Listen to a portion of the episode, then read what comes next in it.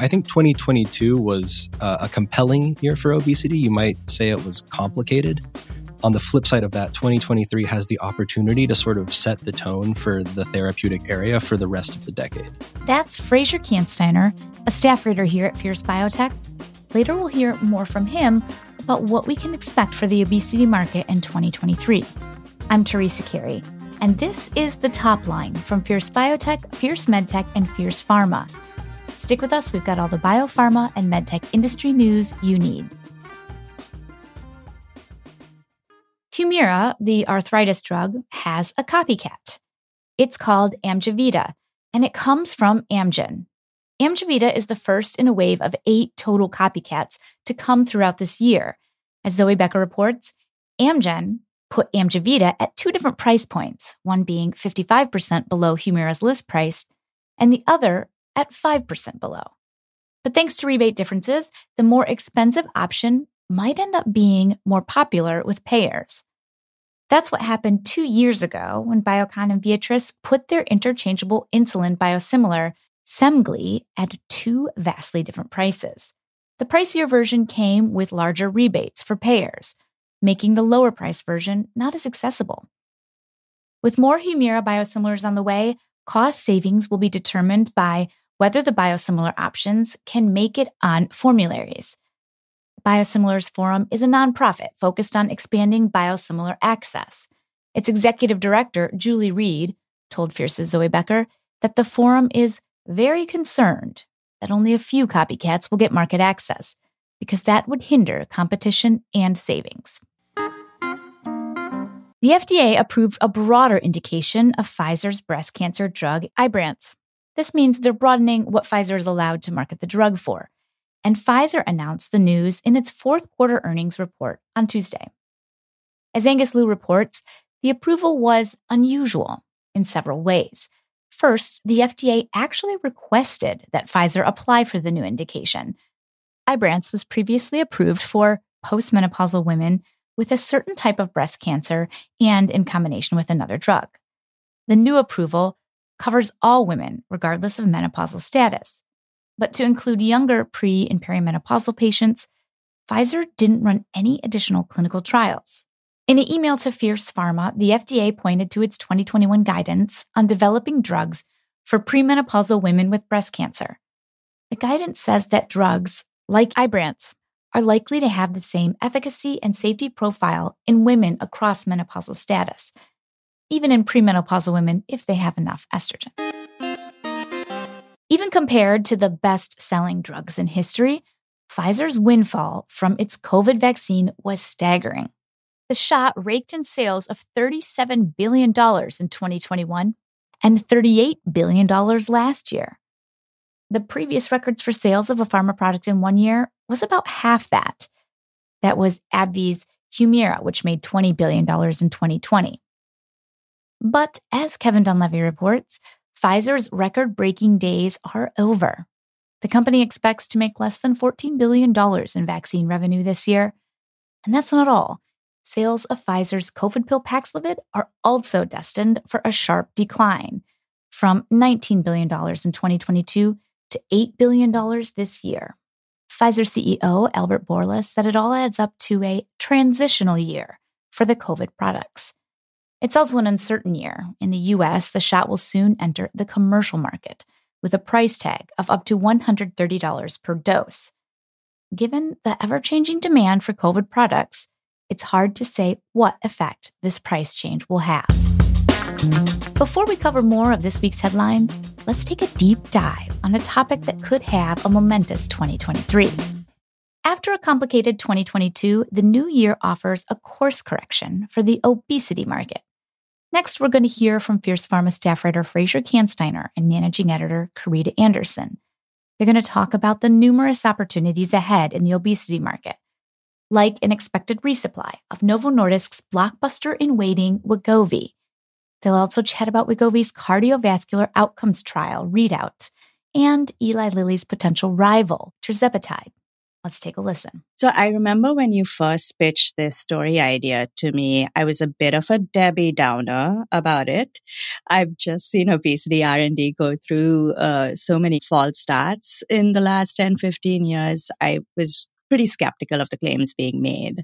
But skepticism is the base of all good journalism. And with that, you convinced me that it was indeed time to evaluate the obesity treatment market.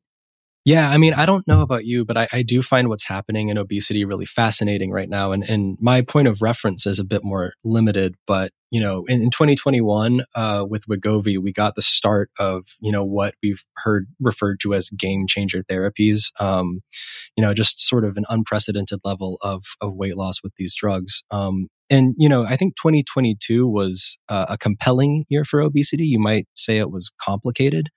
On the flip side of that, twenty twenty-three has the opportunity to sort of set the tone for the therapeutic area for the rest of the decade. You know, if you just look ahead, there's a couple major events on the horizon. So right up top, there is the projected resupply of Novo Nordisk's uh, Wegovy, uh, which, you know, should offer sort of the first unconstrained look at obesity drug sales after uh, some supply difficulties in, in twenty twenty-two. You know, we also have a, a cardiovascular outcomes trial from Wegovy that's going to read out or expected to read out in the middle of the year. Um, and that could do a lot sort of, you know, showing the uh, extent of the benefit of, of these types of drugs and also sort of, you know, making a case for obesity as this gateway disease. And then, of course, we can't forget about Eli Lilly, mm. whose phase three SURMOUNT two data is expected to read out around April. Uh, and their plan was to start a rolling submission in twenty twenty-two and complete the application shortly after that data drop, which uh, again is April. So, you know, essentially what that means is we could potentially have a tirzepatide approval in obesity uh, sometime later this year, maybe a little earlier, maybe a little later, just depending on how things pan out. Yeah, twenty twenty-three, uh, this year, definitely feels chock full of critical milestones for these obesity drugs and the obesity market as a whole. I think it's worth spending a little moment just on to last year, because like you said, it was an interesting year in and of itself. And you know, Novo Nordisk's launch of Wegovy, uh, it was far from smooth sailing, wasn't it? In fact, what I thought was interesting is that the issues that Novo faced uh, with Wegovy supply in some ways put even more of a spotlight on the obesity treatment market. Yeah, I mean, I think what happened in the the vacuum, you could say, where Wegovy no longer was, given the, the supply mm. constraint, we really saw, nevertheless, this intense demand for obesity, and not just obesity, but kind of more like aesthetic weight loss drugs as well. Right. And, and I'll get into that a bit in just a moment. But it, certainly the interest and the momentum is there. We just had this sort of odd supply hitch that kind of obscured the uh, opportunity in store. So, you know, going back a bit, Wegovy was approved in June twenty twenty-one. It's semaglutide. It's the same molecule that underpins Novo's uh, type two diabetes drugs, Ozempic and Rybelsus. It's just a different dose. Now, there was a, a sort of a double whammy of an issue with Wegovy. So early on in the drug's launch in twenty twenty-one, Novo reported that uh, early demand had outstripped supply. So mm. there was just, you know, more more demand than they could meet. Uh, and then in December of twenty twenty-one, right before the end of the year, uh, they reported that one of their contract manufacturers in charge of syringe filling had had a, an issue with good manufacturing practices. And as a result, that put a supply squeeze on Wegovy that essentially lasted throughout all of twenty twenty-two. So during that time, uh, Novo stopped promoting Wegovy and it, it ceased new patient starts. Its emphasis was kind of on maintaining treatment for patients that right. had already started early in twenty twenty-one. But a few interesting things happened in, in the Wegovy vacuum, like I said. So uh, Novo's earlier weight loss drug Saxenda, or early obesity drug Saxenda, had sort of an unprecedented second win, you know, something that you just don't ever really see in the pharmaceutical industry. And then, you know, the other thing that got tons of mainstream media attention was off-label use of Novo's type two diabetes drug Ozempic for, as I mentioned earlier, almost aesthetic weight loss more than, you know, actual treatment for the disease obesity. You know, and the, the phenomenon was in vogue, as in it was literally reported on in the magazine Vogue. Yeah, you know, that that's exactly it. Like, I feel like twenty twenty-two showed us what that opportunity could be. Um, so moving into this year, you mentioned this earlier with Eli Lilly and its upcoming drug. So Novo's got to be on high alert, not just for getting, you know, things together on the supply side, but also market competition with tirzepatide potentially getting in end of uh, the latter half of next year. Yeah. And so that drug has already been approved as Mounjaro in type two diabetes that happened over the past summer, tirzepatide. Um, now, you know, it's pretty clear that there's a lot of excitement around obesity. You already alluded to that earlier on. Um, you know, I might almost call it hype. And, you know, in fact, we've seen analysts predict things like obesity being the next blockbuster pharma category, yep. uh, with, with some, you know, estimating a total market value worth upwards of fifty billion dollars by the end of the decade. But, wow. you know, I, I think that, as we've just said, in, in a lot of ways, some of the, the weirdness in twenty twenty-two kind of distracted from the, the real opportunity in store for these companies. Yeah, good point. And I love how you wrote in your twenty twenty-three forecast piece that, you know, you published in December, that this year offers something of a course correction, like you said, for the obesity market. After Novo's supply constraints in twenty twenty-two, we got what I would say is a bit of a, a fragmented view of, of mm. the sales potential for Wegovy. So obesity and weight loss prescribing was split across those who'd managed to get on Wegovy before the supply issues happened, uh, as well as Saxenda. But then again, we can't forget about off-label use of Ozempic and even Mounjaro. So, you know, let's flesh out uh, what Wegovy has done. So what did it actually make in twenty twenty-two, despite those supply issues? And what are those crazy expectations for this year that we're hearing from analysts? Yeah, so let's, uh, I guess, maybe take a step back from some of the grandiose expectations for the market as a whole. And if we just really look at Wegovy as kind of the trendsetter here, uh, Novo confirmed over email uh, late last year that Wegovy made three thousand seven hundred forty-two million Danish kroner over the first nine months of twenty twenty-two. Now, that's about five hundred thirty-four million U S dollars. Uh, next year, analysts at Cowen, who I, I spoke to to do this year-ahead piece, uh, said that they expected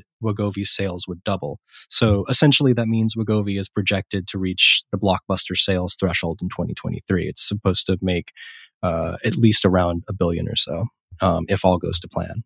So let's talk about Novo's uh, Wegovy relaunch, because you also spoke to head of North American operations, Doug Langa. He told you the company expected all Wegovy strengths to be back available toward the end of last year.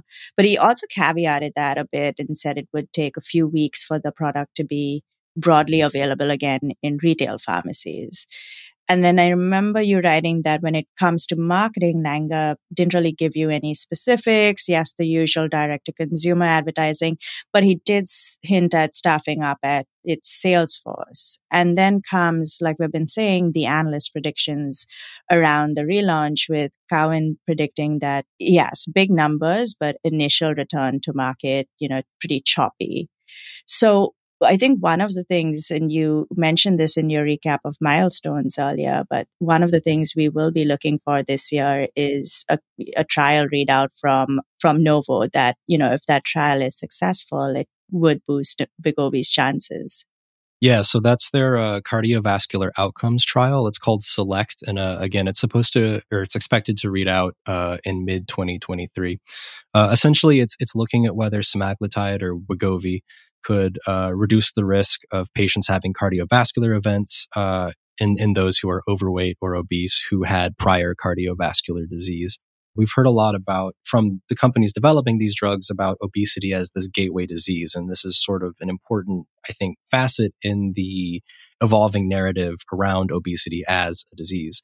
So, you know, I think one thing that's important here is it sort of uh, helps to further that thesis. And then it also just, you know, kind of builds out the case for the benefit to patients these drugs can have, um, besides just weight loss alone. You know, I, I think one thing that Cowen mentioned is that a positive outcome in SELECT could convince more doctors to prescribe uh, Wegovy, uh, especially those who maybe are less focused on treating obesity overall. Mm, yeah. Um, and they also suggested it could have a, a pretty strong impact on uh, payer coverage. yeah, I think those two points are bang on. I do think that if that trial is positive, that will make a big difference. And then, you know, that will be a leg up that Novo has over Lilly. So let's get into Lilly a, a little bit. Uh, I think Lilly, like you said earlier, it's basically looking to, what is it, complete its filing, probably um, after its data readout from its phase three trial. So we're looking at those results, hoping they come out around April.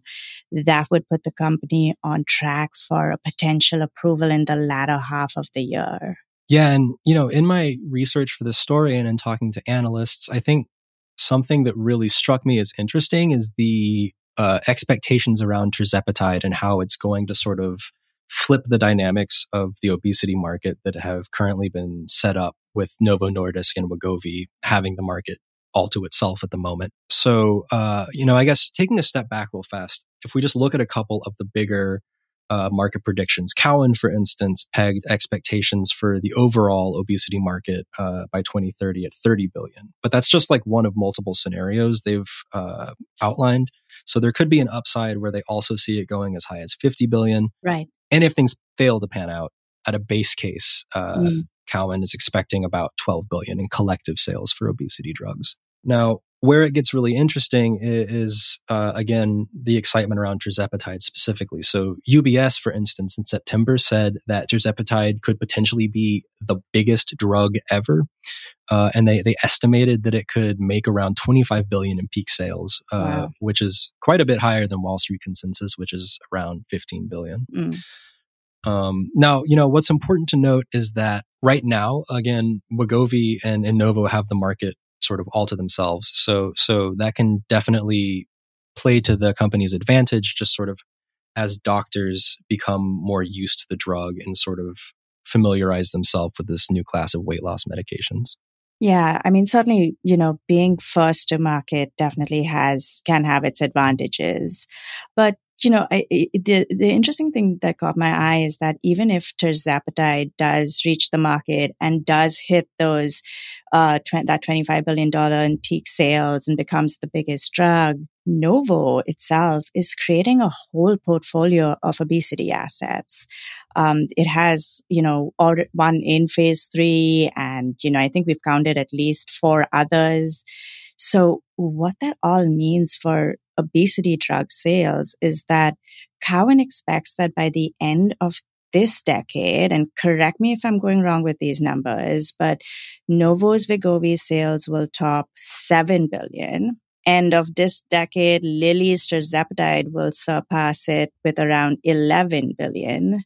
Right. But then Novo's full obesity portfolio, if they all come, you know, a chunk of them come to the market, that could bring in some fourteen point two billion dollars for Novo. So, I mean, eye-popping sales figures and fat checks for those two companies. And then we also have to talk about other companies trying their hand at obesity R and D as well. Yeah, Amgen is, is probably one of the, the best known uh, of other early stage contenders in obesity. Uh, they had a pretty noteworthy data drop toward the end of uh, twenty twenty-two. But we should also point out that companies like AstraZeneca and Novartis are also giving uh, obesity R and D a shot as well. Now, I know you spoke to somebody from Amgen too, so ta- tell us how Amgen is looking to position its drug, because it definitely does think that it has some key advantages over Wegovy and tirzepatide, that even though it's going to be behind uh, Novo and Lilly, it has a chance. Yeah, I spoke with uh, Nariman Honorpour, Vice President of General Medicine and Global Clinical Development at Amgen, and I thought what was interesting was he made a very similar point to what you said at the top of our discussion, just about sort of a previous dearth of really meaningfully impactful obesity therapies. But he said that now, uh, sort of in light of drugs like Wegovy and potentially tirzepatide, that pharma companies have answered the call for more effective obesity therapies.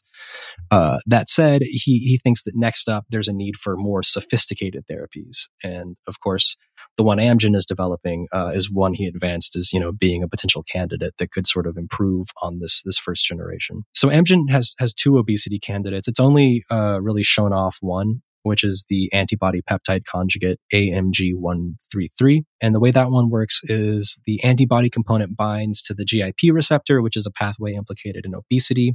And then there's two G L P one peptides bound to the antibody that stimulate the G L P one receptor, which is also Wegovy's target. So uh, the way Amgen explained this is that it's essentially slamming the brakes on one pathway, that the G I P pathway, while hitting the accelerator for the G L P one pathway at the same time. Yeah. And then I think another thing that came up is that they're hoping that it has a longer half-life, right? So that would mean less frequent dosing. That can definitely be an advantage. In the end, though, it's important just not to get too swept up in the hype surrounding the market and just see how the data readouts happen and then prescribing behavior and the payer side. Yeah. And I mean, Cowen, Cowen even made that point in their twenty twenty-three outlook on obesity. Um, you know, in the report that I looked at when I was, I was writing my own forecast, um, they kind of cautioned that there's just an immense level of hype around obesity. And, mm. you know, it leads to a lot of high risk as well. Right. Um, something else that kind of sticks out to me is just a bit of an unknown is how long patients are expected to to take these drugs and, you know, will their weight yeah. return if they go off them? Right. Yeah, that's, that's a very important point. And indeed, the tough part of assessing chronic medications. I think you've heard me rant about this before, Fraser, but, you know, clinical trials, they love to, industry loves to dub them as long-term studies. And, you know, there's absolutely right. no long-term study that can fully capture all the nuances and caveats of chronic use. So um, once these drugs hit the market, it's probably when we're going to learn even more about them. Yeah. And again, twenty twenty-three hopefully is the year where we really get a good sense uh, with Wegovy back on the market and, uh, you know, potentially a tirzepatide approval toward the end of the year. Yeah, absolutely. And now back to the news. Philips is cutting another six thousand jobs in an attempt to turn around its steadily declining sales. As Andrea Park reports, the layoff will continue to occur through twenty twenty-five. When combined with the four thousand job cuts that Philips announced a quarter ago, the total layoffs amount to about thirteen percent of Philips' global workforce.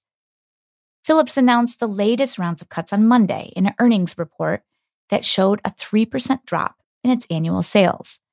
A company press release attributed the slipping sales to several factors, including supply chain constraints, the Russian-Ukraine war, and of course, the infamous Respironics recall. The recall affected five point five million C PAP machines and other devices around the world. In a year and a half, it has dented sales and sparked a costly repair and replace program. On top of that, it has made Philips the subject of a Department of Justice investigation, dozens of class action lawsuits, and a possible F D A consent decree, all of which could drum up even more expenses for the company.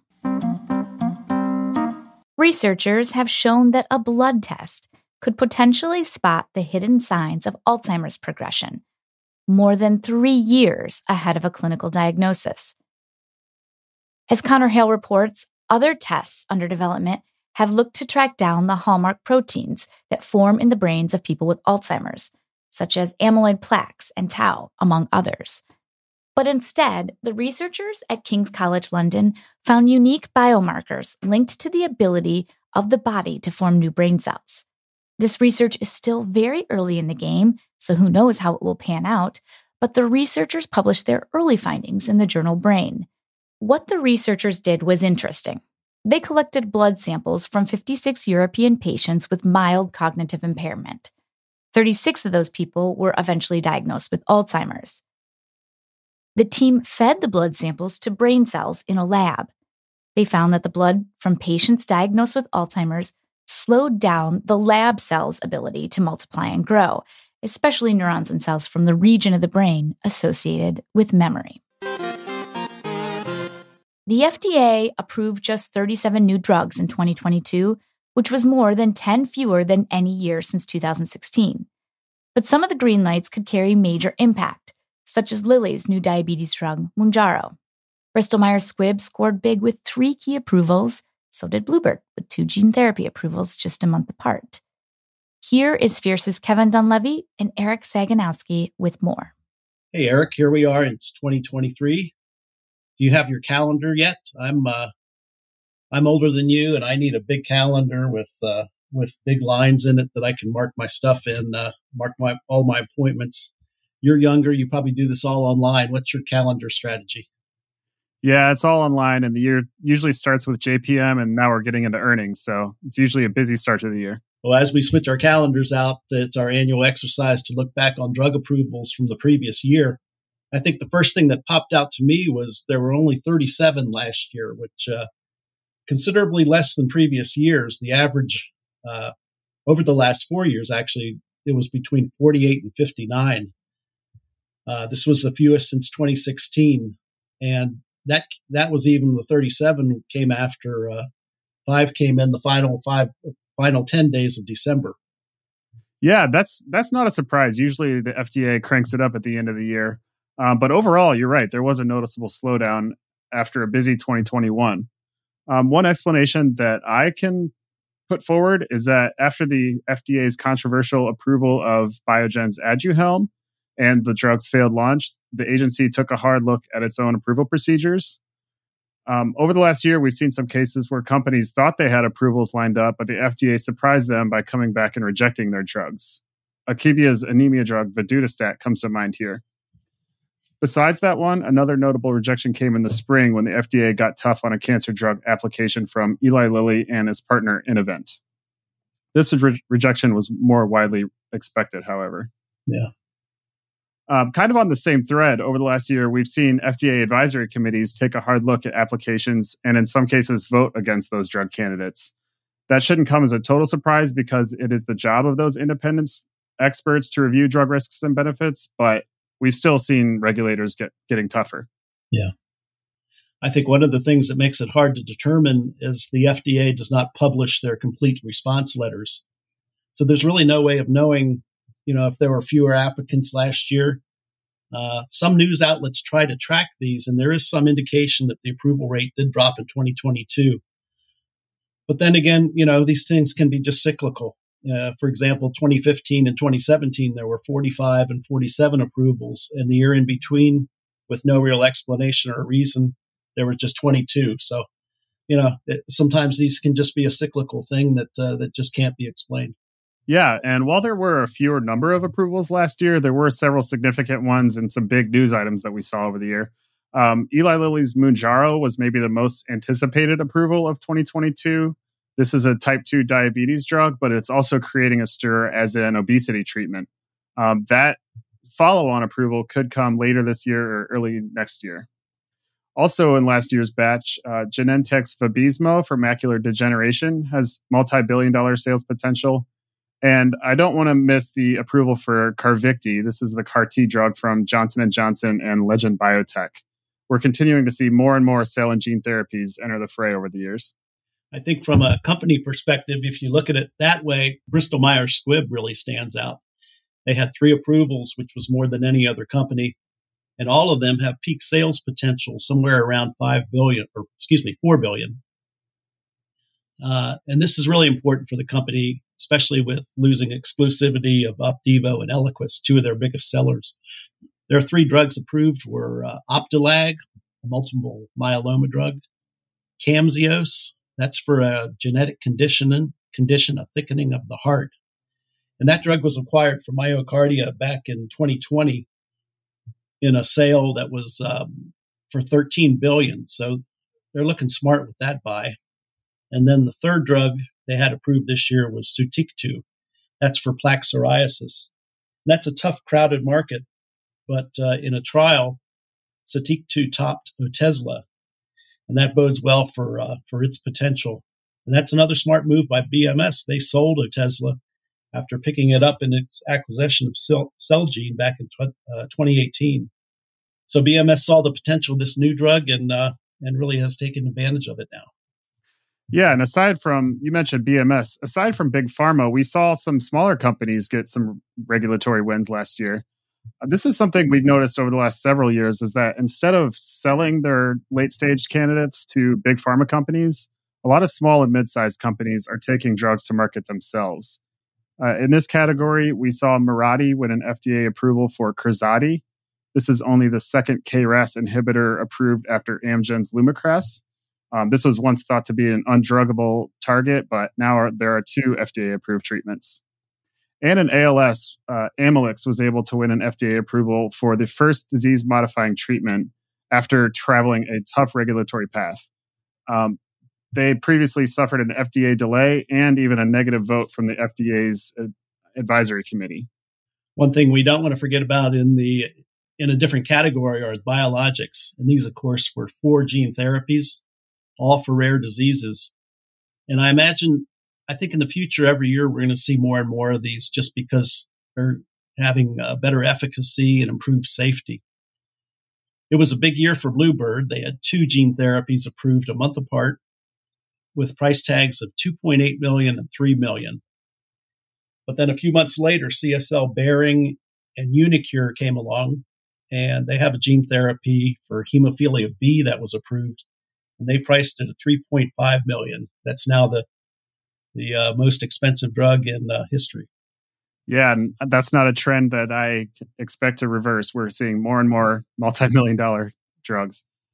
Um, also in the uh, biologic or vaccine space is Moderna. They finally won a full F D A approval for their COVID vaccine. So our listeners need no introduction to that product.